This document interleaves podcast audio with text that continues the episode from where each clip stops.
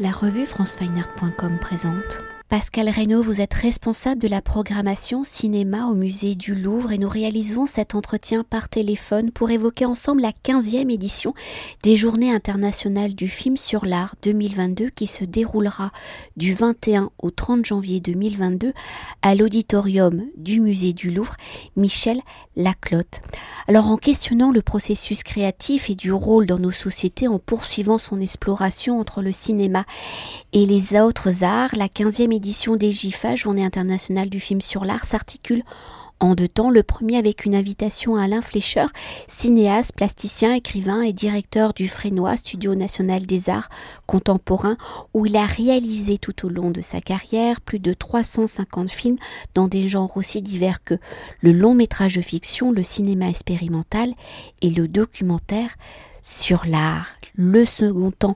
s'articule avec une sélection qui se nomme GIFA 2022 Être artiste lui-même, comprenant deux focus, l'un sur le marché de l'art sous l'occupation et l'autre sur le cinéma et l'archéologie où ces deux temps de la 15e édition des GIFA sont associés à un hommage, celui de Michel Laclotte, qui fut directeur du musée du Louvre de 1987 à 1994 et qui est à l'origine de la création de l'auditorium du Louvre où celui-ci porte désormais son nom. Alors dans un premier temps, pour évoquer l'hommage à Michel Laclotte, où en tant que directeur du Louvre, il mena les travaux de transformation du Grand Louvre, comment Michel Laclotte a-t-il pensé le musée à travers ses différentes fonctions, quelle était sa politique de mise en lumière des collections nationales? Et à travers les trois films qui rendent hommage à Michel Laclotte, quels sont les réalisateurs de ces films, comment ces films mettent-ils en lumière le regard singulier et l'approche sensible de Michel Laclotte sur le monde de l'art, sur l'univers des musées et de ses collections. Michel Laclotte, euh, effectivement, comme vous l'avez rappelé, euh, a été euh, le directeur du musée du Louvre au moment de sa grande transformation au moment des grands travaux euh, et de la construction de la pyramide de la pyramide du Louvre et de l'auditorium du Louvre. Donc, euh, euh, étant le directeur du musée à cette à cette période-là, il a eu un rôle déterminant sur le destin du, du, nouveau Louvre, du Grand Louvre, et sur celui de l'auditorium du Louvre, puisqu'il a participé à sa, sa, création et son, son lancement et la mise en place de la programmation. C'est donc euh, tout à fait naturellement que euh, le musée du Louvre a souhaité le rendre hommage euh, tout d'abord en nommant euh, l'auditorium euh, auditorium Michel Laclotte et en organisant un certain nombre de journées euh, de célébration qui ont commencé en 2021 avec tout d'abord un, un, concert hommage dans l'auditorium avec plusieurs plusieurs œuvres de musique classique. Puis cet hommage que nous lui rendons pendant les journées du film sur l'art et enfin une journée colloque qui lui sera consacrée où euh, seront développés euh, tous ces aspects que vous venez d'évoquer, effectivement, sur euh, son influence sur la politique du Louvre, la politique des musées et le développement, les développements qu'il a impulsés en ce qui concerne la programmation muséale, que ce soit dans les expositions, l'actualité des collections ou alors effectivement l'auditorium. Nous lui rendons hommage pendant ces journées du film sur l'art avec euh, deux séances. La première euh, aura lieu le 23 janvier. C'est Dominique Paigny qui euh, présentera cette séance. Dominique Paigny a été, comme vous le savez peut-être, le premier producteur des films, des films du Louvre, hein, puisque le Louvre mène depuis 30 ans une politique active de production audiovisuelle. Et Michel Laclotte a euh, nommé euh, Dominique Paini euh, en 1989 pour mener cette politique de production. Et donc, il était tout à fait naturel que nous demandions à Dominique Paini, par ailleurs euh, euh, très proche d'Alain de, notre invité cette année, pour euh, présenter donc deux films réalisés par Alain Flécher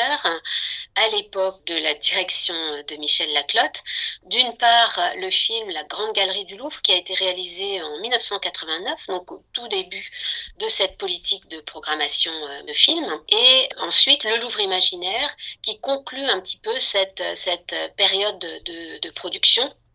puisqu'il a été réalisé en 1993. Alors la Grande Galerie du Louvre, c'est un, film, un, essai, un essai euh, euh, presque poétique, euh, dirais-je, qui part de la vision par Hubert Aubert de la Grande Galerie du Louvre en ruine et qui parcourt cette Grande Galerie, longue de plus de 300 mètres, comme un univers à déchiffrer en superposant plusieurs lignes de lecture comme une partition musicale. Et le Louvre imaginaire euh, envisage le Louvre comme un des espaces parcourus euh, euh, comme dans un rêve, depuis la pyramide qui est abordée à partir de l'arc de triomphe du Carrousel jusqu'au douve du château médiéval et de l'escalier de la victoire de Samothrace en allant jusqu'à la grande galerie justement. Donc c'est un, essai fictionnel qui fait dialoguer deux journaux de voyage en voix off, celui du poète Yves Bonnefoy et celui de l'auteur cinéaste. La deuxième séance qui sera qui est envisagée en, hommage à, Michel Laclotte sera présentée par Laurence Bertrand d'Orléac qui présentera ce film en fait qui a été réalisé dans les années 1990 euh, il s'agissait d'une série euh, qui s'intéressait à des historiens de l'art euh, célèbres. Alors ce film de Richard Coppens, qui fait partie de la série des grands entretiens, est un entretien absolument merveilleux de Michel Laclotte avec Charles Sterling, le grand historien et médiéviste. Voilà donc en fait c'est deux hommages à euh, Michel Laclotte dans le cadre des journées euh, du film sur l'art. Et pour poursuivre avec la programmation et Alain Fleischer, qui est l'invité de cette 15e édition des GIFA, où il a réalisé, je le rappelle, plusieurs films consacrés au musée du Louvre, dont dans votre sélection deux font hommage à Michel Laclotte, nous venons de l'évoquer. Nombreux de ces films sont des documentaires consacrés à l'art, aux artistes. Alors pour évoquer la personnalité d'Alain Fleischer, où dans son parcours il est lui-même artiste, où il a commencé sa pratique par la photographie, à partir de quel moment va-t-il commencer à s'intéresser à l'image en mouvement et dans son processus de mettre le monde en mouvement, comment va-t-il s'intéresser à l'univers et aux écritures singuliers des artistes dits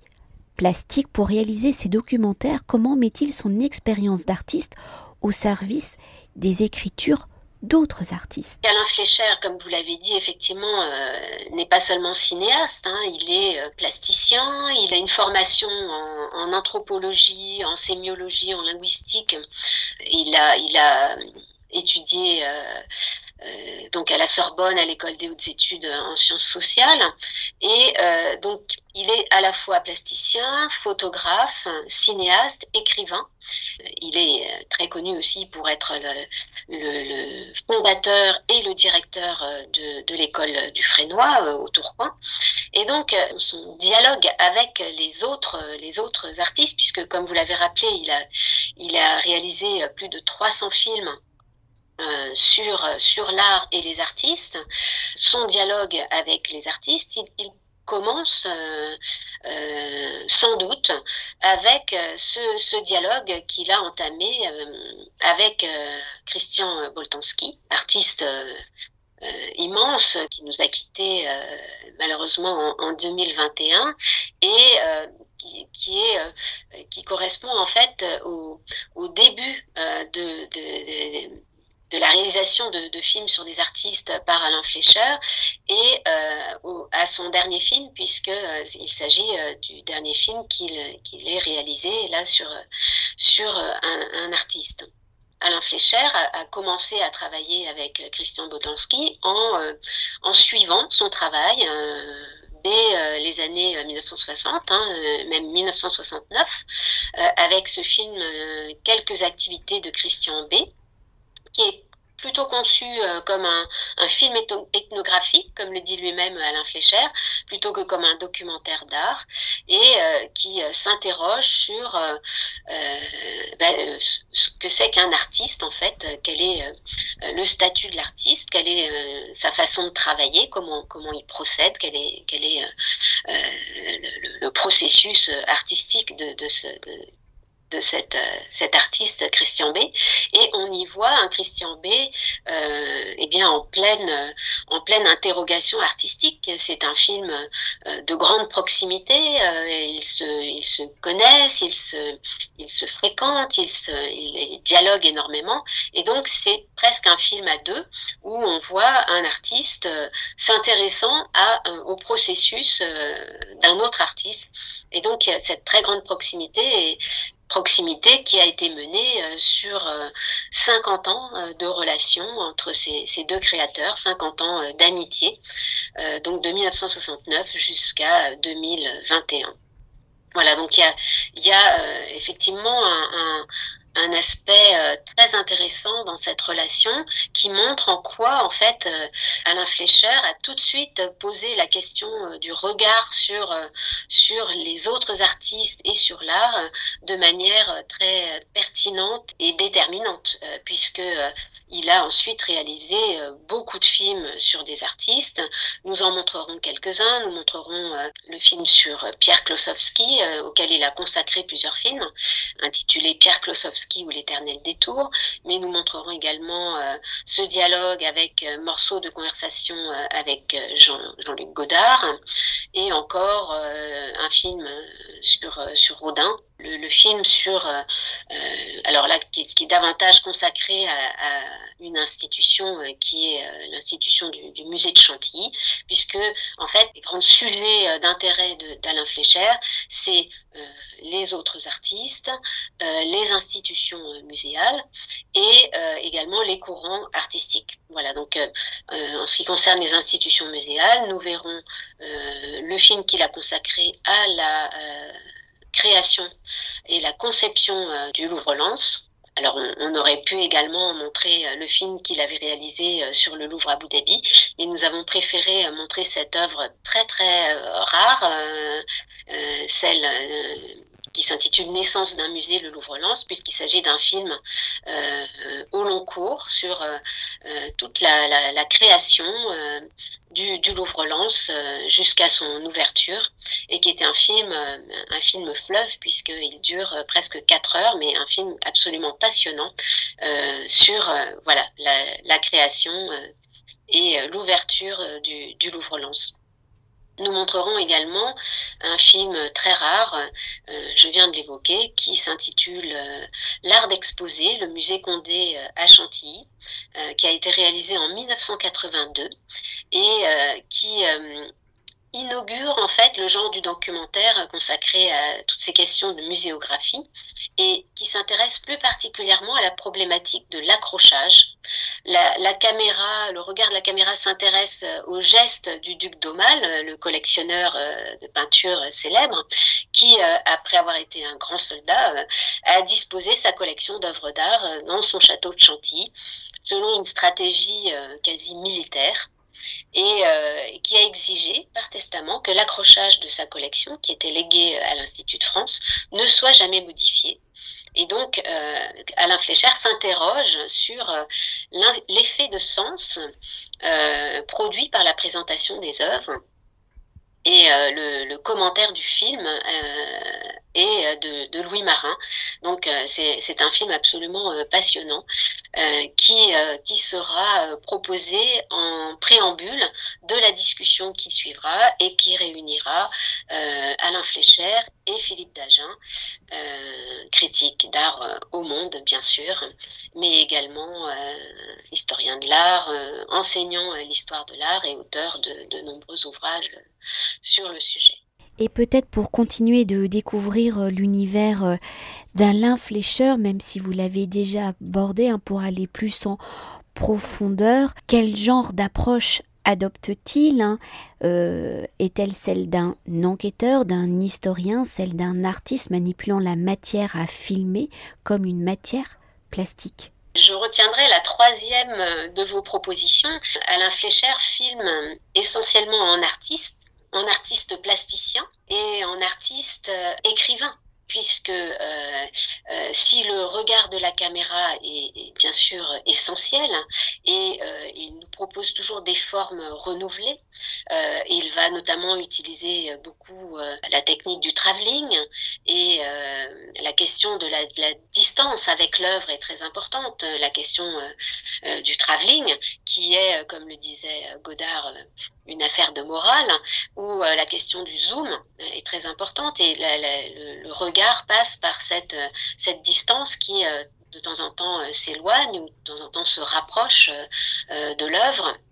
mais aussi la question de la circulation entre les œuvres est très importante. mais il y a également la question du commentaire. Et, ce commentaire est toujours très travaillé, très écrit.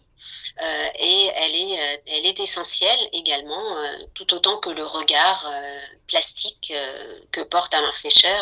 sur les œuvres ou sur les artistes. Donc tout cela fait un tout et je, choisis en fait la troisième proposition qui est une, proposition d'artiste parce que on n'est pas dans l'enquête, on n'est pas vraiment dans une, dans une distance, mais on est dans un regard d'artiste sur d'autres artistes ou d'autres formes artistiques et euh, qui euh, sont, je dirais, employés, réemployés pour créer une nouvelle œuvre. Et pour poursuivre avec le deuxième temps de la programmation de la 15e édition des GIFA et la thématique être artiste après avoir décrypté le regard d'artiste d'Alain Fleischer sur les artistes à travers la sélection de films réalisés, je le rappelle récemment et dont la plupart sont inédits, vous proposez d'engager une réflexion sur le statut et la condition d'artistes. Alors quels sont les artistes que les GIFA proposent de découvrir cette année? Comment les réalisateurs de ces films révèlent-ils la façon dont ces hommes, ces femmes sont devenus artistes? Et à travers ces films, comment peut-on définir justement le processus de devenir artiste, d'être artiste?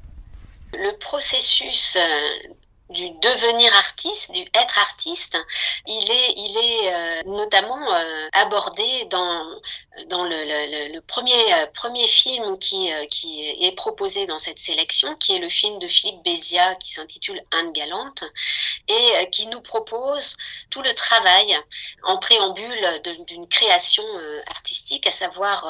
une vision euh, nouvelle pour l'Opéra de Paris, euh, de, l'opéra euh, de, de, Jean-Philippe Rameau, Les Andes Galantes, mis en scène par Clément Cogitor avec la chorégraphe Bintou Dembélé, et qui est une, une, une sorte de recréation de, cette, ce chef-d'œuvre de, Rameau avec des danseurs de, danse urbaine, que ce soit le crump, le break, le popping, le voguing, en fait, toutes ces techniques de danse urbaine qui ont émergé ces dernières années. Et ce qui est très intéressant, c'est de, euh, de montrer ce, que fait le réalisateur, euh, ce regard de jeunes artistes en devenir, à savoir tous ces danseurs euh, urbains, sur sur des ancêtres, hein, sur ceux qui les ont précédés et euh, qui sont ici interprétés par euh, les artistes lyriques, les musiciens euh, qui créent l'opéra des Indes galantes. Et c'est la rencontre de ces deux univers, la rencontre d'ancêtres, justement, de, de, de disciplines artistiques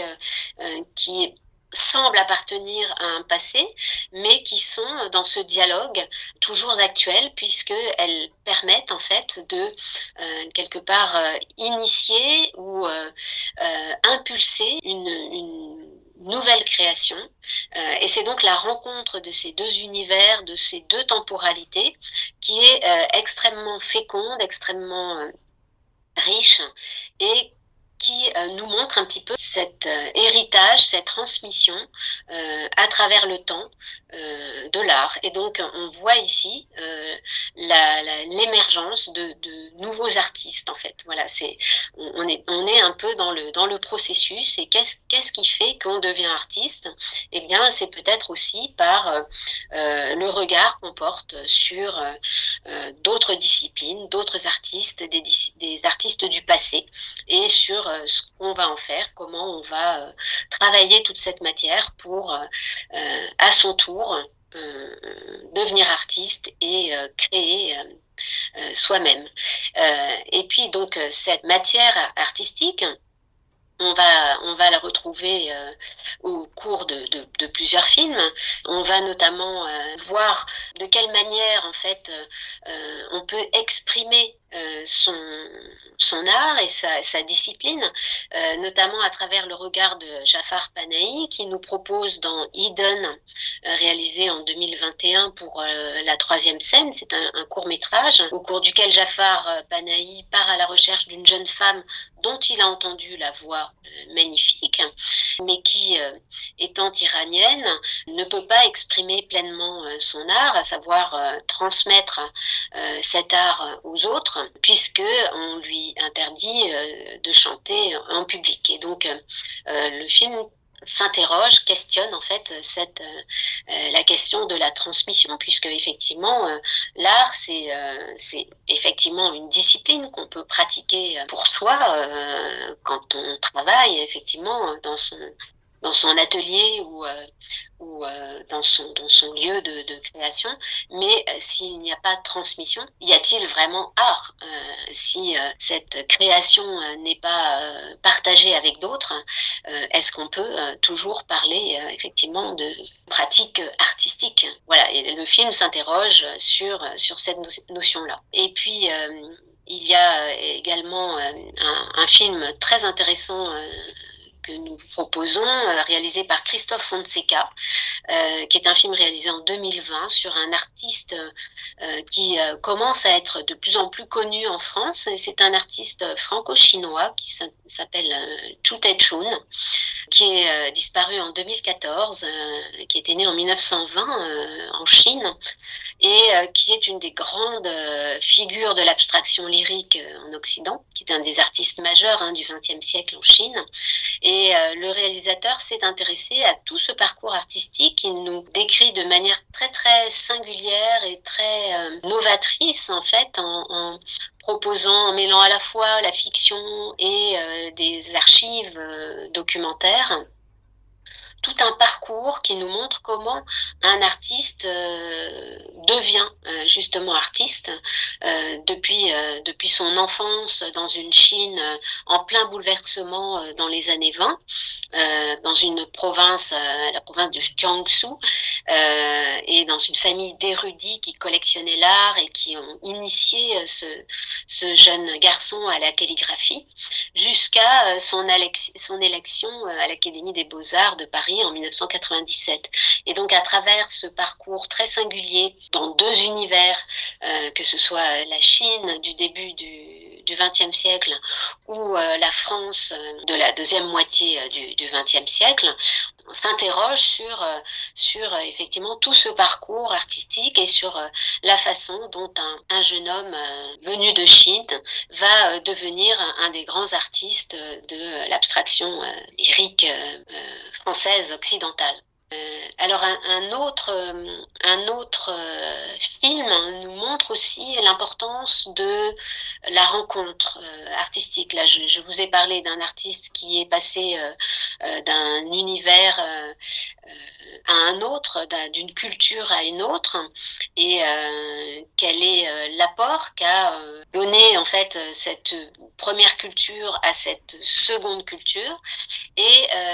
le film de Pierre Hébert le mont Fuji vu d'un train en marche, euh, nous montre euh, en revanche euh, quel est l'apport d'un voyage, de plusieurs voyages, sur, sur sa propre pratique artistique. Pierre Hébert est quelqu'un que nous avons invité il y a quelques années, qui est un cinéaste qui travaille, qui a, qui, a, réalisé plusieurs films d'animation, notamment à partir de la la gravure sur pellicule, qui est cette technique euh, de gravure euh, sur la pellicule.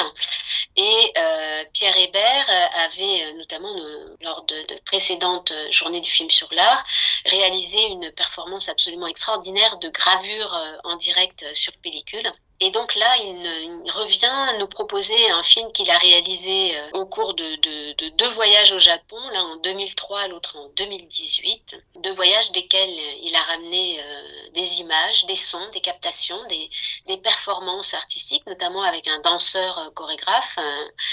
Taita Iwabushi. Et qui lui permettent de, avec plusieurs approches disciplinaires, la calligraphie, la danse, la gravure sur pellicule, de mélanger deux univers très, très différents, deux cultures très différentes, à savoir sa culture québécoise sa pratique québécoise et euh, la culture euh, japonaise euh, du 21e siècle. Voilà, je pourrais vous donner beaucoup d'autres exemples de films qui questionnent justement ce devenir artiste, cette pratique artistique. mais voilà, c'est toute la, sélection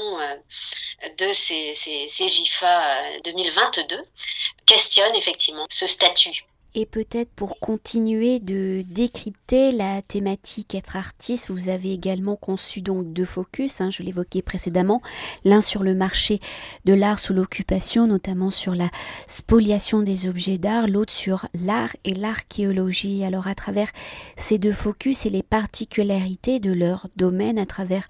leur enquête et à partir du moment où un objet est identifié comme une œuvre, hein, qu'elle soit spoliée, détruite ou encore où l'histoire n'a gardé que l'objet et pas l'auteur, enfin le nom de l'auteur de celui-ci dans le travail de ses réalisateurs, comment la place de l'artiste est-il traitée? Le premier focus auquel vous faites référence, euh, qui s'intitule euh, Le marché de l'art euh, sous l'occupation, s'intéresse à la question de l'appartenance des, œuvres d'art et notamment à la question de, toutes ces collections, hein, du travail de collectionneur que nous avons d'ailleurs évoqué tout à l'heure, en l'occurrence des, collectionneurs ou les marchands d'art juifs, et, et s'intéresse à la, la spoliation euh, de ces œuvres pendant, pendant l'occupation. Alors, cette, cette question est, activement traitée hein, depuis quelques années par euh, nos institutions et euh, notamment par le musée du Louvre, puisque Emmanuel Pollack, hein, qui est chargé de mission au musée, travaille sur ces questions donc depuis, depuis quelques, quelques mois maintenant, et euh, nous a proposé euh, ce sujet qui nous a paru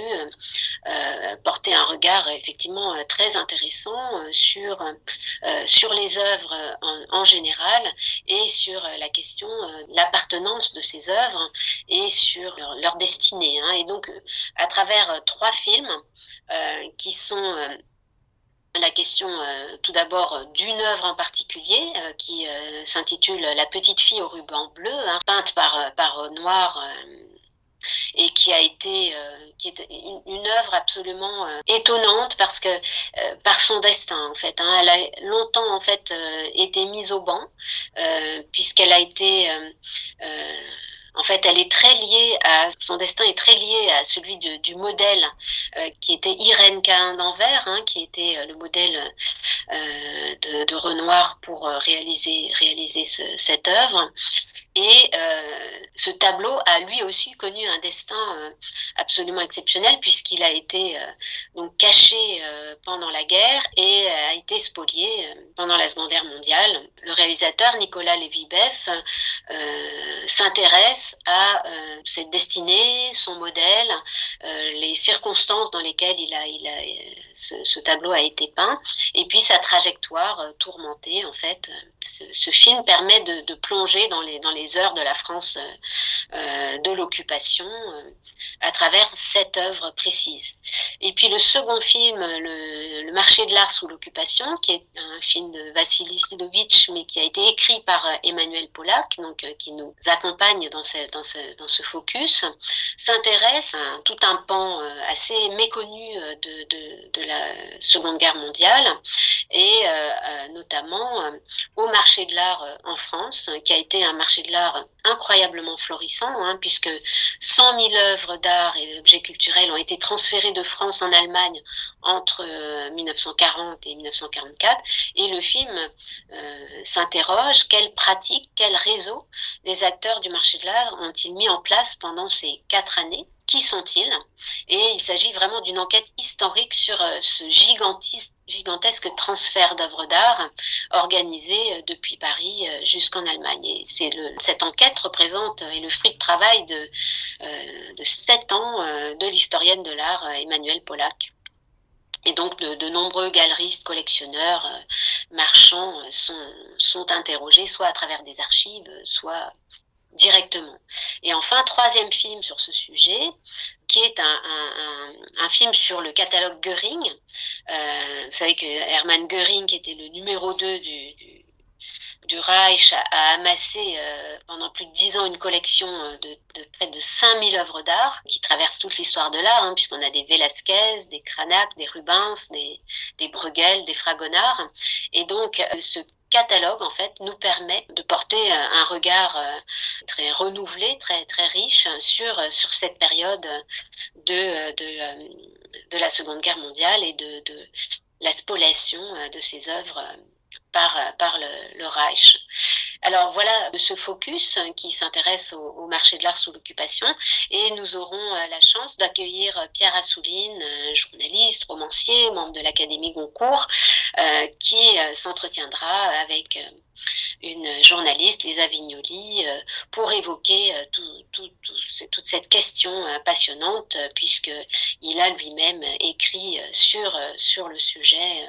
plusieurs ouvrages. Le second focus, qui est consacré au rapport entre cinéma et archéologie, va développer euh, la question suivante, en quoi les méthodologies et les théories de l'archéologie permettent-elles de penser le cinéma et les pratiques de certains cinéastes? Alors il s'agit d'un sujet euh, qui est euh, questionné au long cours euh, avec le musée du Louvre par euh, l'université Paris-Nanterre et euh, le projet ICAR, temps réinventé, cinéma, antiquité, archéologie. Et nous propose un, séminaire qui est mené donc avec le musée du Louvre sur cette question des rapports entre l'archéologie et le cinéma. Et donc nous proposerons deux séances. La première le 28 janvier à 16h nous propose donc une, une série euh, de, plusieurs films.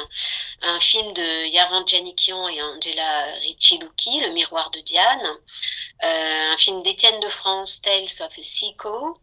Euh, Nevus de Samuel Lial, dont nous proposerons également une installation plastique euh, dans l'auditorium, et puis Wild Girl de Bill Morrison.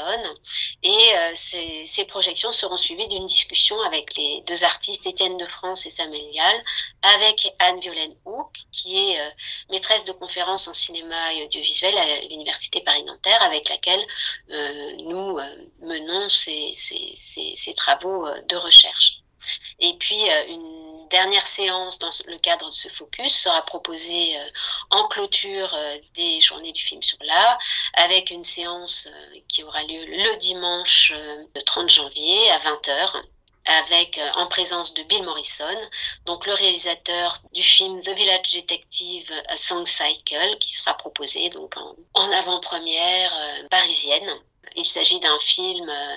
qui euh, évoque la, la, découverte au cours de l'été 2016 au large des côtes islandaises de quatre bobines d'un film soviétique euh, retrouvées, repêchées par un, chalutier euh, dans les, eaux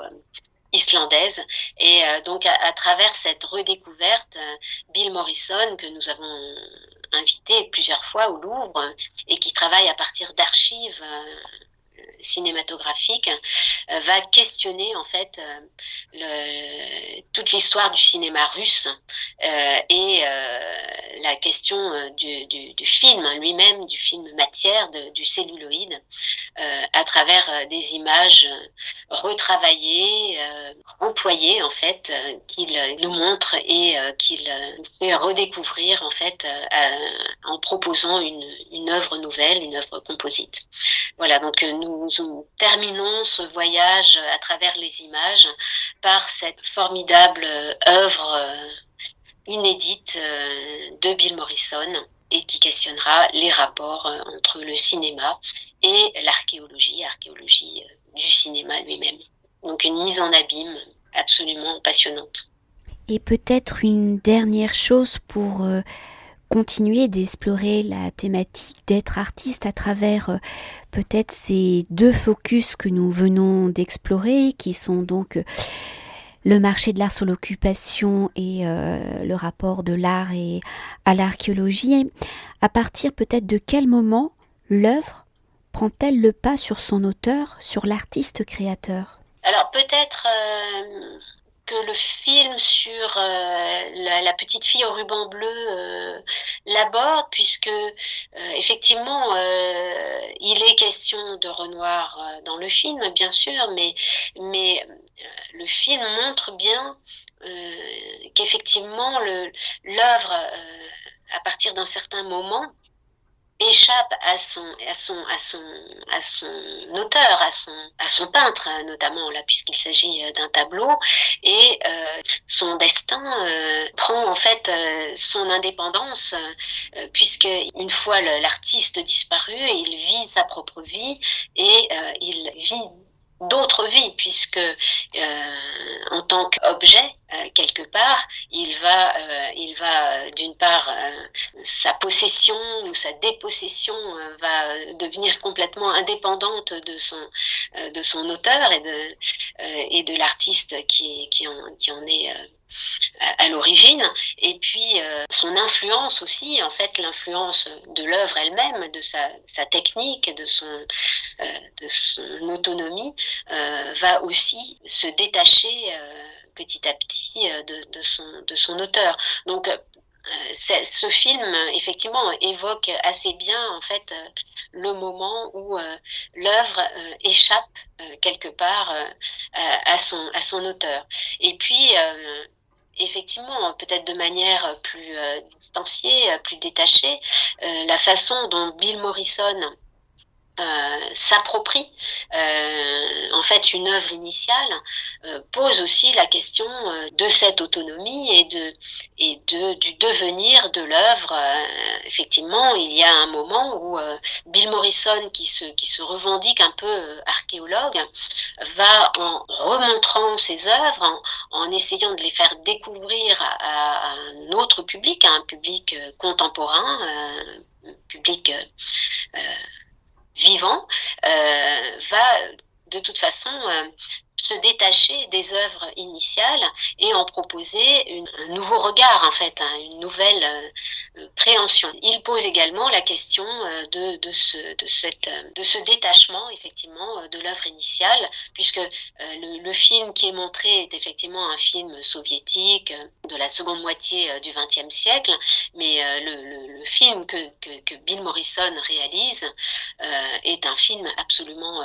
différent et n'a pratiquement plus rien à voir avec, avec cette histoire-là, avec cette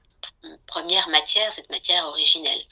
Voilà, donc euh, vous avez tout à fait raison. En fait, euh, ces deux aspects euh, nous, montrent effectivement très bien de quelle manière l'œuvre originelle se détache petit à petit de, la nouvelle vision qui en est proposée, soit en étant exposée, soit en étant projetée sous une autre manière. Merci beaucoup. Merci. Cet entretien a été réalisé par franceweiner.com.